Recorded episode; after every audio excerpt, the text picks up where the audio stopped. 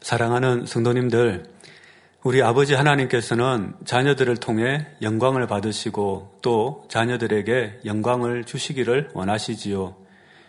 우리에게 주실 상급과 영광이 공식적으로 나타나는 때가 심판날입니다. 심판의 때를 맞기까지 우리가 어떻게 준비해야 하는지 누가복음 12장 58절로 59절을 읽으면 알 수 있습니다. 내가 너를 고소할 자와 함께 법관에게 갈 때에 길에서 화해하기를 힘쓰라. 저가 너를 재판장에게 끌어가고 재판장이 너를 관속에게 넘겨주어 관속이 옥에 가둘까 염려하라. 내게 이르노니 홀이라도 남김이 없이 갚지 아니하였서는 결단코 저기서 나오지 못하리라 하신 것입니다. 사람이 어떤 일로 송사를 당해도 재판 자리에 나가기 전에는 형벌을 면할 기회가 아직 있습니다. 자신을 송사한 사람에게 회개할 것은 회개하고 보상할 것은 보상해줘서 상대가 송사하지 않도록 하면 되는 것입니다. 그러나 일단 재판이 열리고 선고가 내려지면 그 다음에는 재판장의 선고에 따를 수밖에 없지요. 인간 경작이 마친 후에 심판도 마찬가지입니다. 주님께서 재림하시기 전에 죽은 사람들은 육의 생명이 끊어지는 순간 그 심판의 결과가 결정됩니다. 또한 살아서 주님의 재림을 맞이한 사람들은 재림하시는 그 순간에 심판의 결과가 나오게 되지요. 물론 백보자 대심판은 주님의 공중 강림이 있은 후 이 땅과 공중에서 동시에 이루어지는 7년 대환란과 7년 혼인 잔치를 거쳐 천년 왕국이 끝나는 시점에 대심판이 이루어지지만 각 사람이 받을 심판의 결과는 각자의 경작이 끝나는 순간에 이미 정해지는 것입니다. 이 땅에서의 삶이 다하면 구원과 사망을 판결하는 대심판의 결과를 바꿀 수 있는 어떤 기회도 주어지지 않는 것이지요. 요즘 뉴스를 보면 전쟁과 질병과 기후변화와 재앙과 입에 담기조차 힘든 범죄로 가득한 것을 봅니다. 세상 사람들도 마지막 때가 가깝다고 하는 말을 쉽게 하지요. 주님 다시 오실 때가 가깝다는 것은 우리가 하나님의 심판대 앞에 설 날이 더욱 가까웠다는 것을 워미합니다. 우리는 하나님 말씀을 무수히 많이 들었습니다. 말씀을 들을 때는 아는 것 같고 할 수 있을 것 같았는데 막상 실생활에서 다양한 방법으로 시험이 찾아올 때는 정답을 내지 못하는 경우도 많이 있는 것을 봅니다. 학교 다닐 때 선생님이 이것은 시험에 나오니까 꼭 기억해 두라고 하시고 별표와 동그라미를 쳐놓고 빨간 펜으로 밑줄을 그어 놓아도 명심하지 못하고 막상 시험을 볼 때는 틀릴 때가 있지요. 들을 때는 아는 것 같았고 할 수 있을 것 같았는데 온전히 아는 것이 아니라면 시험을 칠 때 오답을 내기도 하지요. 설령 오늘 오답을 내었다 할지라도 우리에게는 아직 기회가 있습니다. 살아있기 때문에 변화될 수 있고 언제나 정답을 낼 수 있는 참 자녀가 될 수 있는 것이지요. 변화의 중요성을 수없이 강조하시며 가르쳐 주셨지만 듣고 잊어버리는 자녀가 아니라 말씀을 믿고 변함없이 순종하여 하나님께 영광 돌리는 삶을 살며 마지막 날 심판 때 하나님께 기쁨과 위로가 되는 참자녀가 될 수 있도록 오늘 다시 한번 말씀을 마음에 새기는 저와 여러분이 되었으면 합니다. 주님이 공중에 강림하시면 공중에서는 7년 혼인잔치가 이 땅에서는 7년 대환란이 시작됩니다. 7년 환란 때는 요한계시록에 기록된 바와 같이 질병과 가뭄과 홍수와 지진 등의 자연재해와 전쟁으로 인해 지구는 생명체가 살아갈 수 없을 정도로 심각하게 오염되고 이 땅에 많은 생명체가 죽게 됩니다. 이 7년이 지나면 주님의 지상 재림과 함께 천년 왕국이 시작됩니다. 천년 왕국까지 다 끝난 후에는 인간 경작을 최종적으로 마무리하는 최후의 심판인 백보자 대심판을 하게 됩니다. 요한계시록 20장 11절 전반절에 크고 흰 보좌와 그 위에 앉으신 자를 보았다고 했지요. 바로 대심판의 재판장이 되시는 하나님의 모습을 사도 요한이 보고 기록한 것입니다. 이때 재판장 되시는 하나님으로부터 나오는 빛이 너무 밝아 희게 보였기 때문에 크고 흰 보좌라 한 것이며 하나님께서 크고 흰 보좌에 앉아서 대심판을 거행하시기 때문에 이 심판을 백보자 대심판이라 하는 것입니다. 이 백보자 대심판을 생각하시면 어떤 느낌과 생각이 떠오르십니까? 빌립보서 2장 12절에는 그러므로 나의 사랑하는 자들아 너희가 나 있을 때뿐 아니라 더욱 지금 나 없을 때에도 항상 복종하여 두렵고 떨림으로 너희 구원을 이루라 하셨습니다. 또 빌립보서 3장 12절로 14절에는 내가 이미 얻었다 함도 아니요 온전히 이루었다 함도 아니라 오직 내가 그리스도 예수께 잡힌 바 된 그것을 잡으려고 쫓아가노라.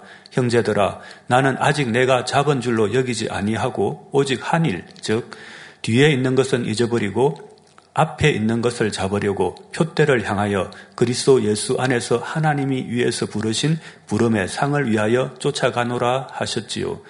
내가 이미 얻었다 하는 사람이 있다면 그 순간부터 퇴보한다는 사실을 깨달아야 합니다. 물이 100도에서 끓는데 한 70도쯤 되어서 물이 뜨겁다고 불을 꺼버리면 어떻게 될까요? 70도도 계속 유지할 수 없고 물은 다시 식게 됩니다. 영적으로도 마찬가지입니다. 육의 속성이 단 1%라도 남아있는 한 변질될 수 있으므로 끊임없이 영어로 영어로 정진해 나가야 된다고 말씀해 주셨지요.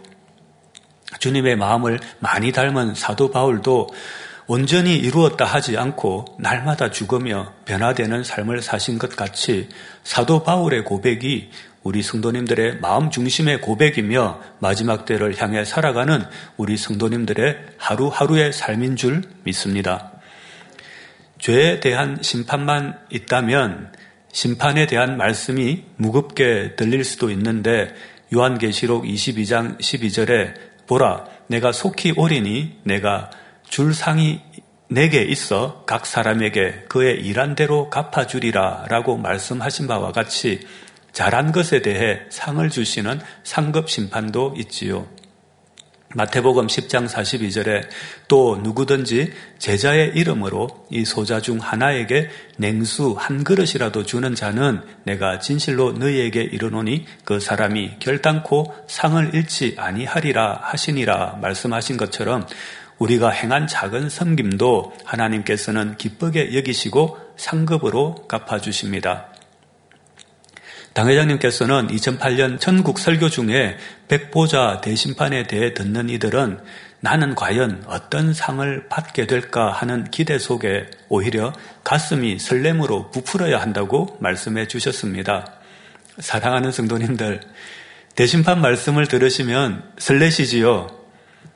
설레어야 될 줄 믿습니다. 새신자 한 분이 은혜를 많이 받으셨는데 한 주 교회를 나오지 않으셔서 이유를 알아보니 지옥 말씀을 들을 때 너무 무서워 교회에 나오지 못했다 하셨습니다. 최근 주일 대예 예배를 통해 듣는 지옥 설교를, 설교를 듣기만 해도 이렇게 무서워 하는데 대심판 후에 육을 입고 지옥불에서 영원히 불타는 장면은 상상만 해도 얼마나 끔찍한 일입니까? 치과 치료를 받으면 너무 아프니까 빨리 끝났으면 좋겠다고 생각하지요. 주사 바늘에 한 번 찔려도 고통스러운데 만일 온몸을 불에 달군 송곳이나 창으로 찔러댄다면 그 고통이 어떨까요? 사람들은 세상을 살아가다 너무 고통이 심하면 차라리 죽으면 좋겠다는 생각이 들기도 한다 합니다. 죽는다고 고통이 끝나는 것이 아니지만 말입니다. 그런데 지옥에서는 그 고통을 끝내고 싶어 죽고자 하여도 죽을 수 없습니다. 지옥 형별을 더 생생하게 느끼게 하는 영원 불멸의 몸인데 어떻게 죽을 수 있겠습니까? 피할 수 없는 영원한 고통이지요. 더 깊은 차원의 지옥으로 갈수록 시간의 흐름은 점점 더 늘어지다가 마침내 흐름이 멈춰버립니다. 지옥에서는 시간의 개념이 없다는 것이 정신적으로나 실제적으로나 형벌의 고통을 더해주는 요소가 됩니다. 시간이 멈춰버린 깊은 지옥에서는 어떤 시작점이나 끝나는 점이 없으며 시간이 헤아려지지도 않고 그 흐름이 느껴지지 않습니다. 영원히 그 시간으로 머물러 있는 것 같은데 계속해서 형벌의 고통을 겪어야 하는 것이지요. 지옥은 정말 가지 말아야 할 곳입니다. 기회가 있을 때 돌이켜야 합니다. 어떤 대가를 치르고서라도 돌이킬 수 있을 때 돌이켜야 하지요. 말로만 잘못했습니다. 용서해 주세요. 한다고 해서 용서받는 것이 아니라 그 죄를 멈추고 돌이켰을 때 용서받을 수 있는 것입니다. 자비와 긍휼이 풍성하신 하나님께서는 동이 서에서 먼 것 같이 모든 죄와 허물을 사해 주십니다. 이렇게 모든 것을 회개하고 돌이킨 사람은 마치 재판정에 이르기 전에 모든 죄를 사함받은 것처럼 형벌의 심판을 면할 수 있게 되지요. 우리가 죄를 회개하고 돌이키면 하나님께서는 그 죄를 기억하지 않으시니 얼마나 감사한 일입니까? 그러니 마지막 심판 때에는 두렵고 떨림으로 형벌을 기다리는 게 아니라 감사와 기쁨 가운데 영광스러운 상급 심판을 받게 됩니다. 우리를 위해 예비하신 천국 그리고 새 예루살렘에서는 주님과 함께 영원히 거할 수 있게 되는 것입니다. 백보자 대심판은 어디에서 이루어지게 될까요? 우리가 살고 있는 이 땅, 곧 일하늘입니다. 천년 왕국이 끝날 무렵 무적행에서 잠깐 풀려났던 악한 영들이 이 땅에 살고 있던 육의 사람들을 미혹하여 영의 사람들이 사는 성을 공격하게 됩니다. 이때 하나님께서는 하늘에서 불을 내려 이 육의 사람들을 소멸해 버리시고 악한 영들은 지옥의 유황못이나 무적행에 갇히게 됩니다. 이처럼 악한 영들에 대한 심판이 마무리되면 이 땅은 다시 평정이 되고 아버지 하나님께서 대심판을 이루시기 위해 이 땅에 내려오십니다. 하나님의 보좌라고 해서 단지 워자만 하나 있는 것으로 생각하면 안 됩니다. 하나님의 보좌와 그 주변에 구별된 공간의 개념으로 넓게 이해해야 하지요. 아랫 음부에 있는 죄인들은 하나님을 배울 수 없습니다. 그러니 심판을 받기 위해 이 땅으로 나오는 것이 아니라 공간의 문이 열려 마치 이 땅에 함께 있는 것처럼 보이게 됩니다. 주님께서 인자의 형상을 입으신 것처럼 아버지 하나님께서도 대심판 때는 형상을 입으십니다. 재판장이 되시는 삼위일체 하나님 모두가 형상을 입으시고 재판을 받는 모든 영혼들도 육을 입은 상태로 심판대 앞에 서게 됩니다. 구원받은 영혼들은 이미 주님의 공중 강림 때 신령한 몸인 부활체를 입었고 아랫 음부에서 벌을 받고 있던 영혼들도 대심판 때는 그들에게 합당한 육을 입고 심판을 받게 됩니다. 심판이 시작되면 먼저 구원받지 못한 영혼들부터 그 중에서도 죄가 중한 영혼들부터 심판을 받습니다. 하나님께서는 마치 저울로 무게를 달듯 각 사람의 일생을 심판대 위에 올리고 하나님 말씀 곧 진리의 저울로 청량하십니다. 말과 행실 등 일거수 일투족 그 악행에 따라 불못 또는 유황못을 판결하시지요. 심판받은 영혼들은 한꺼번에 불못 또는 유황못에 들어갑니다. 아래덤부에서 1단계와 2단계 형벌을 받던 영혼들은 불못으로 떨어지고 3, 4단계 형벌을 받던 영혼들은 유황못에 떨어지지요. 그 다음에는 구원받은 영혼들이 상급 심판을 받습니다. 믿음의 분량에 따라, 즉, 하나님의 마음을 닮은 정도에 따라 처소가 결정되는데, 낙원부터 1천층, 2천층, 3천층, 그리고 새 예루살렘으로 천국 처소가 정해지지요. 또 하나님 앞에 충성하고 영광 돌린 만큼 상급과 멸류관을 받습니다. 아담이 범죄한 후 인간은 모두가 죄인이므로 하나님을 아버지라 부를 수도 없고 하나님을 뵐 수도 없었습니다. 요한복음 1장 1절로 3절에 태초에 말씀이 계시니라. 이 말씀이 하나님과 함께 계셨으니 이 말씀은 곧 하나님이시니라. 그가 태초에 하나님과 함께 계셨고 만물이 그로 말미암아 지은 바 되었으니 지은 것이 하나도 그가 없이는 된 것이 없느니라 말씀하셨습니다. 즉 말씀은 하나님이요 생명이고 빛이니 생명의 말씀이란 천지 만물이 창조되기 이전부터 계신 하나님 곧 예수 그리스도를 지칭하는 것입니다. 우리가 하나님을 만날 수 있도록 성자 하나님께서 육신을 입고 이 땅에 오신 것입니다. 하나님의 아들 예수 그리스도는 하나님의 마음으로 2000여 년전 이 땅에 오셔서 거룩하신 하나님과 죄인된 우리를 화해시키기 위한 중보자가 되셨습니다. 죄로 인해 하나님을 만날 수 없는 사람들을 위해 구원의 길을 열어주셔서 하나님을 뵐 수 있고 하나님을 아버지라 부를 수 있게 해주신 주님의 사랑을 생각하면 너무나 감사하고 감격스러워 눈물이 흐르고 사랑의 주님께 보답하고 싶은 마음이 불타올라야 하지요.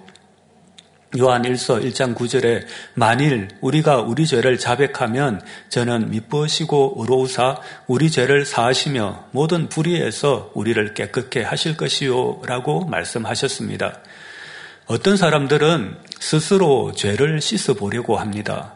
선행을 하고 고기를 먹지 않고 야채만 먹으며 심지어는 강물에 목욕을 하고 그 물을 마심으로 죄가 씻긴다고 믿는 이도 있습니다만 그렇게 한다고 해서 이미 지은 죄가 사라지는 것은 아니지요. 사람은 스스로의 노력으로는 죄를 씻을 수 없습니다. 죄인이 다른 사람의 죄 또는 자신의 죄를 대속할 수 없기 때문입니다. 우리 주님께서는 죄 없으신 생명을 십자가에서 희생해 주심으로 우리의 죄를 사함받을 수 있게 해 주셨습니다. 고행이나 고난의 길을 걸어 영생을 얻는 것이 아니라 하나님께 죄를 자백하고 그 죄를 용서받아 영생을 얻을 수 있는 너무나 쉬운 길을 만들어 주셨지요. 여기서 자백이란 단순히 입술로만 죄를 고백하는 것이 아닙니다. 요한일서 1장 7절에 우리도 빛 가운데 행하면 우리가 서로 사귐이 있고 그 아들 예수의 피가 우리를 모든 죄에서 깨끗하게 하실 것이요 라고 말씀하신 대로 마음에서 죄를 뉘우쳐 돌이키고 빛 가운데 행할 때, 즉, 범죄하지 않고 하나님 말씀대로 살아갈 때 하나님께서는 우리를 모든 불의에서 깨끗게 하시고 심판날 우리의 죄를 기억지 아니하시는 것입니다. 요한일서 2장 1절 후반절에는 만일 누가 죄를 범하면 아버지 앞에서 우리에게 대언자가 있으니 곧 의로우신 예수 그리스도시라라고 말씀하셨습니다. 여기서 대언자란 변호사를 말합니다. 심판날 우리를 변론해 주시는 분이 우리 주님이시지요. 우리의 죄를 십자가에서 대속해 주시고 우리를 정죄하지 않으십니다. 내가 너의 죄 때문에 십자가에 달려 피를 흘려 구원해 주었는데 왜 죄를 범했느냐고 정죄하지 않으시고 오히려 우리를 변호해 주시니 이 얼마나 큰 사랑인지요. 그러므로 죄를 사함받은 자녀들은 하나님의 은혜를 잊지 말고 빛 가운데 행해야 합니다. 성경에는 알곡과 가라지가 나옵니다. 처음부터 알곡과 가라지가 정해진 것은 아닙니다. 하나님께서는 우리에게 구원받을 수 있는 기회를 수없이 많이 주시지만 자유의지 가운데 악한 길을 택해 나가면 가라지로 남게 됩니다. 가라지는 악한 자, 즉 원수 마귀의 자녀이지요. 또 키질하셔서 알곡과 쭉정이를 나누시는 것을 봅니다. 교회의 전체적인 연단이나 개인적인 연단을 통해 키질하실 때 알곡과 죽정이가 나누어집니다. 겉모양은 거룩하고 믿음이 있어 보이는데 연단이 찾아오면 그 속에 열매가 얼마나 차 있는지 알게 되지요. 비록 시험을 통과하지 못했다 하더라도 회개하고 돌이키면 다시 알곡으로 변화될 은혜를 주시지요. 대심판 때는 죄가 중한 사람부터 심판을 받게 된다고 하셨습니다. 역사책에서 보았던 인물들 그리고 신문에서 보았던 흉악범이 심판받는 것도 보게 될 것입니다.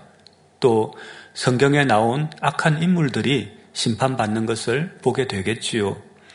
우리가 잘 알고 있는 부유한 사람도 심판받는 것을 보게 됩니다.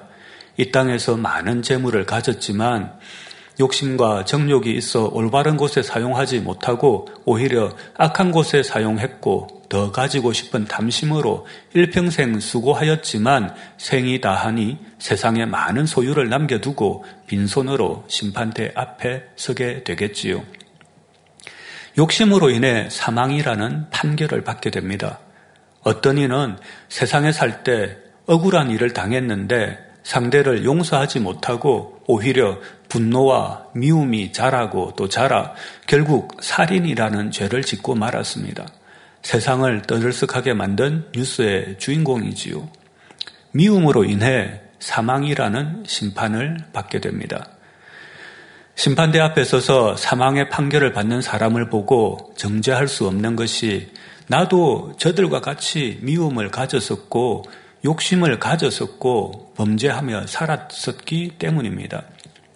로마서 3장 23절에서 24절에 모든 사람이 죄를 범하였음에 하나님의 영광에 이르지 못하더니 그리스도 예수 안에 있는 구속으로 말미암아 하나님의 은혜로 값없이 어렵다 하심을 얻은 자 되었느니라 했습니다. 이 말씀처럼 우리 모두는 죄인이었으나 예수 그리스도를 영접하여 오직 하나님의 은혜로 구원을 받았습니다. 그러니 구원받은 자녀로 심판대에 선 것이 오직 주님의 은혜이고 그 은혜가 없었다면 나도 사망의 판결을 받을 사람이기에 구원의 은총을 주신 주님께 감사의 고백만 드릴 수 있을 것입니다. 그런데 우리 주님의 거룩한 십자가의 희생으로 구원의 큰 은혜를 받았지만 마음의 할례를 게을리 하다가 심판대 앞에 서게 된다면 어떨까요? 예를 들어 오랫동안 신앙생활을 하면서도 여전히 미움, 혈기, 교만, 간음 등 육신의 일들을 버리지 않은 채 차갑고 미지근한 신앙으로 있다가 심판대 앞에 선다면 설령 구원받는다 해도 참으로 민망하고 부끄러운 구원이 되는 것입니다. 부끄러운 구원을 받은 한편 강도와 다를 바 없지요. 아니면 더 못하다고 할 수 있지요. 구원받은 강도는 더 이상 생애가 주어지지 않았기에 상급 쌓고 변화될 기회가 없었습니다. 그런데 주님을 젊은 날, 젊은 날 영접하였지만 세상의 풍조를 따라 죄 가운데 살고 마음의 변화를 이루지 못했다면 어찌 구원받은 강도보다 낫다고 할 수 있겠습니까? 주님의 보혈의 피로 구원을 받은 하나님의 자녀들은 범죄하지 말아야 하며 더 나아가 죄의 속성인 육신의 일을 버리고 성결되어 잃어버린 하나님의 형상을 회복하여 심판대 앞에 서야 하지요. 예전에는 미워하고 혈기와 탐욕으로 죄의 종이 되어 살았지만 주님을 만나 용서함 받고 왼밤을 맞으면 오른밤도 돌려대어 화평을 이루고 상대의 유익을 구하며 이런 번에 일곱 번이라도 용서해 줄 수 있는 주님 닮은 마음으로 심판대 앞에 선다면 아버지 하나님께 얼마나 큰 기쁨이 될까요?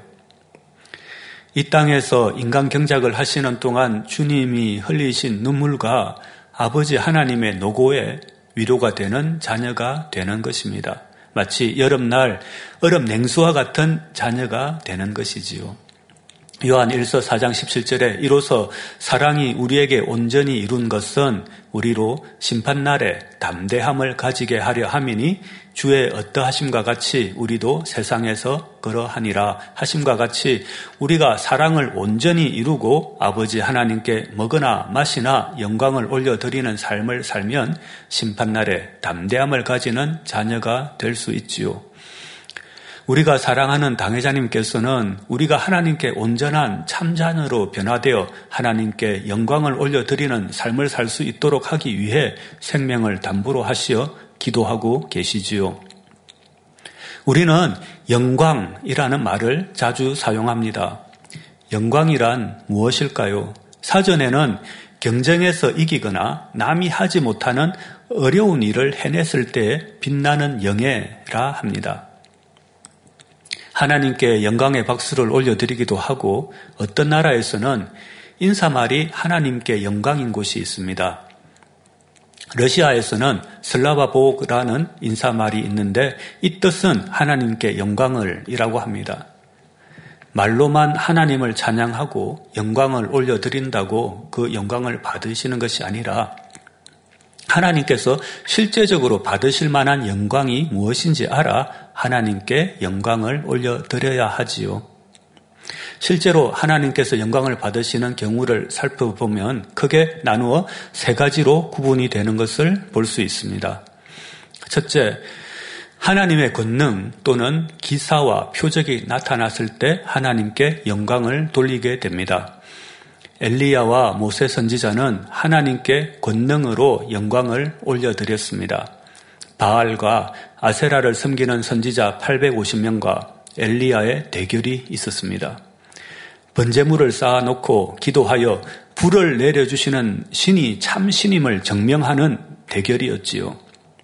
열왕기상 18장 37절로 38절에 여호와여 내게 응답하소서 내게 응답하소서 이 백성으로 주 여호와는 하나님이신 것과 주는 저희의 마음으로 돌이키게 하시는 것을 알게 하옵소서 하매 이에 여호와의 불이 내려서 번제물과 나무와 돌과 흙을 태우고 또 도랑에 물을 핥은지라 했습니다. 그리고 이어지는 39절에 모든 백성이 보고 엎드려 말하되 여호와 그는 하나님이시로다. 여호와 그는 하나님이시로다 하니 사람으로는 할 수 없는 일, 즉 하늘에서 불이 내려와 번제물을 태우는 일을 보고 백성들이 하나님이 참 신임을 시인하게 함으로 하나님께서 영광을 받으신 것입니다. 또 야고보서 5장 17절과 18절에는 엘리야는 우리와 성정이 같은 사람이로되 저가 비 오지 않기를 간절히 기도한즉 3년 6개월 동안 땅에 비가 아니 오고 다시 기도한즉 하늘이 비를 주고 땅이 열매를 내었느니라 했습니다. 엘리야를 통하여 사람으로서는 할 수 없는 일을 하나님께서 하심으로 하나님께서는 영광을 받으셨고 엘리야는 하나님의 영광을 나타내는 도구가 되었습니다. 모세 선지자의 경우도 마찬가지입니다. 적과 꿀이 흐르는 땅으로 인도하시겠다는 하나님의 약속의 말씀이 있지만 현실을 보니 앞에는 홍해가 가로막고 있고 뒤에는 애국 군대가 잡으러 오는 절박한 상황에 놓인 이스라엘 백성들은 다음과 같이 말했습니다. 출애굽기 14장 11절과 12절에 그들이 또 모세에게 이르되 애굽에 매장지가 없으므로 당신이 우리를 이끌어내어 이 광야에서 죽게 하느뇨? 어찌하여 당신이 우리를 애굽에서 이끌어내어 이같이 우리에게 하느뇨? 우리가 애굽에서 당신에게 구한 말이 이것이 아니뇨? 이러기를 우리를 버려두라. 우리가 애굽 사람을 섬길 것이라 하지 아니하더뇨. 애굽 사람을 섬기는 것이 광야에서 죽는 것보다 낫겠노라고 하였습니다. 이어지는 14절부터 18절에는 여호와께서 너희를 위하여 싸우시리니 너희는 가만히 있을지니라 여호와께서 모세에게 이르시되 너는 어찌하여 내게 부르짖느뇨? 이스라엘 자손을 명하여 앞으로 나가게 하고 지팡이를 들고 손을 바다 위로 내밀어 그것으로 갈라지게 하라. 이스라엘 자손이 바다 가운데 육지로 행하리라. 내가 애굽 사람들의 마음을 강팍해 할 것인즉 그들이 그 뒤를 따라 들어갈 것이라 내가 바로와 그 모든 군대와 그 병고와 마병을 인하여 영광을 얻으리니 내가 바로와 그 병고와 마병으로 인하여 영광을 얻을 때야 애굽 사람들이 나를 여호와인 줄 알리라 하시더니 하셨지요. 밤새 동풍이 불어 물이 갈라져 바다가 마른 땅이 되어 이스라엘 백성이 걸어서 바다를 건넜지요. 이와 같이 모세는 애국과 광야에서 40여년간 기사와 표적을 행하여 하나님을 나타내 보이며 하나님께 영광을 올려드렸습니다. 오늘날에도 병든 사람에게 손을 얹었더니 나음을 입었거나 예수 그리스도의 이름으로 명했더니 안전뱅이가 일어서는가 하면 기도 한번 받고도 죽은 자가 살아나고 불치병, 난치병이 치료받아 사람으로는 할 수 없는 일들이 하나님의 능력으로 이루어졌을 때에 하나님의 영광이 드러나는 것입니다. 우리가 인생을 살아가다 보면 생각했던 것과는 다른 뜻밖의 일이 일어날 수도 있는데 이때 기도하여 문제 해결받고 축복받아 간정으로 하나님께 영광을 올려드리기도 하지요. 둘째로 우리의 마음이 개조되어 성결한 마음이 되었을 때 이웃에게 칭송을 받으며 하나님께 영광을 돌리게 됩니다. 우리 주님을 영접하고 죄를 피 흘리기까지 싸워버린 후에 이제 죄와의 싸움이 그침으로 영혼의 안식을 누리는 단계에 들어간 사람은 저 사람은 예전에 정말 악한 사람이었는데 이제 하나님의 말씀과 능력으로 변화를 받아 이렇게 진리 가운데 살아간다 하며 주변 사람으로부터 칭송을 듣는 것을 볼 수 있습니다. 하나님께 예배를 드리는 것도 중요하지만 내가 주일날 예배를 드렸으니 기독교인으로서 의무를 다했다고 생각하면 안 되지요. 하루 24시간 생활 속에서 원수를 사랑하고 오리를 가자면 심리를 동행하고 원수가 줄이면 먹이고 핍박하는 사람을 위해 기도하는 삶을 살아가며 우리의 생활 속에서 예수 그리스도의 향이 나와 사람들과 합평을 이룰 때 아버지 하나님께서는 영광을 받으시는 것입니다. 앞서 말씀드린 모세 선지자의 경우 자기 어가 강하여 살인을 했습니다. 하나님께서는 모세를 40년간 광야에서 연단하셔서 세상 모든 사람보다 온유함이 승한 사람으로 변화시켜 주셨지요. 출애굽 당시 이스라엘 사람들 중에는 앞이 보이지 않는 현실과 생명의 위협 앞에서 하나님의 약속을 믿고 따르는 사람이 있는가 하면 눈앞에 조금 힘들고 어려움이 있으면 불평하고 원망하며 하나님의 약속을 믿지 못하고 심지어는 분당하고 우상을 만들어 하나님을 대적하는 무리들도 있었습니다. 모세 선지자는 수없이 많이 베푼 기사와 표적을 보고도 낙심하고 원망하고 불평하는 백성들을 버리지 않고 사랑했습니다. 하나님의 약속을 신뢰하는 사람은 우리 편, 워심한 사람은 반대편으로 편가르기를 하지 않았지요.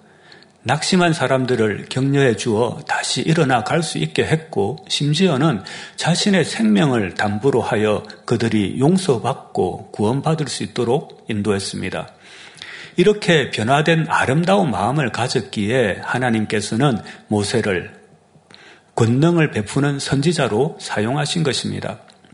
우리도 온영의 마음으로 변화되어 하나님께 영광을 올려드리는 자녀가 되어야 될 줄 믿습니다. 셋째로는 죄로 인해 죽어가는 영혼을 구원했을 때 하나님께 영광을 돌리는 것을 볼 수 있습니다. 로마서 5장 12절에 이러므로 한 사람으로 말미암아 죄가 세상에 들어오고 죄로 말미암아 사망이 왔나니 이와 같이 모든 사람이 죄를 지었으므로 사망이 모든 사람에게 이르렀느리라 하신 말씀과 같이 모든 사람이 범죄하였으므로 사망에 이르게 되었지요. 그렇지만 예수 그리스도의 구원의 은혜로 인해 죄가 용서받았으니 얼마나 감사한 일입니까? 누군가의 전도를 받아 천국을 소유한 사람은 영생의 길로 갈 수 있도록 인도해 주신 하나님 은혜에 감사하여 그 모든 영광을 하나님께 돌리게 되지요. 당회자님께서 인도하신 2002년 인도 대성회에서 연인은 300만 명이 모여 권능을 목도하고 복음을 들었으니 얼마나 많은 영혼들이 구원을 받았겠습니까? 인도 성회뿐만 아니라 수많은 해외 성회와 그리고 만민중앙교회의 해외 선교, 방송, 문서 선교 등을 통해 복음이 전해지고 영혼을 구원하여 아버지 하나님께 영광을 올려드리고 있지요. 이 밖에도 축복과 응답으로 분야 분야 하나님께 영광 돌릴 일은 한도 끝도 없는 것입니다. 결론을 말씀드리겠습니다. 사랑하는 당회자님께서는 무수한 권능을 베풀어 아버지 하나님께 영광을 올려드렸습니다. 또 많은 사람들이 그 권능을 보고 주님을 믿게 되었으며 생명의 말씀을 듣고 변화되었으며 축복된 삶을 살며 하나님께 영광을 올려드리고 있습니다. 그러나 당 회장님은 내가 이만큼 이루었다 하며 스스로 자족한 것이 아니라 오직 앞으로 이루어야 할 일만을 바라보셨습니다. 그리고 한 영혼이라도 더 주님께로 인도하고 싶어 하시지요. 열심히 최선을 다해 일을 마치고 나니 쉼이 기다리는 것이 아니라 더 큰 일이 앞에 기다리고 있고 그 길이 고난의 길이라 해도 또다시 일어나 일을 하러 가는 무익한 종의 마음을 보여주셨지요. 우리도 이 무익한 종의 마음을 가져야 합니다. 사도 바울은 고린도후서 11장 28절에 이 외에 이런 고사하고 오히려 날마다 내 속에 눌리는 일이 있으니 곧 모든 교회를 위하여 염려하는 것이라 했습니다. 사도 바울은 그 숱한 역경과 어려움을 이겨내면서도 그 마음에는 오직 교회와 영혼들을 위한 염려로 늘 마음 편한 날이 없었다는 사실입니다. 내가 이렇게 수고했으니 알아달라거나 내가 이렇게 수고했으니 이제 좀 쉬겠다는 마음이 아니라 앞에 놓여 있는 더 큰 표대를 향해 쉼없이 전진해 나갔던 것이지요. 형벌의 심판에서 벗어나기 위해서도 새 예루살렘의 영광을 얻기 위해서도 이번이 마지막 기회라는 각오로 자신을 철저히 깨뜨리고 변화되어야 하는 것입니다. 때가 급하다, 때가 급하다 수없이 말씀을 들어왔지만 이제는 정말 더 이상 미룰 때가 아니지요. 2023년 하반기가 시작된 이 시점에 마음에 꼭 결단하고 행하는 우리 모두가 되어서 해나 달의 비침이 쓸데없고 하나님의 영광이 비치며 어린 양 대신 주님이 등불이 되어 주시는 새 예루살렘의 영광 중에 영원토록 거하는 축복의 주인공이 되시기를 주님의 이름으로 기원 드립니다.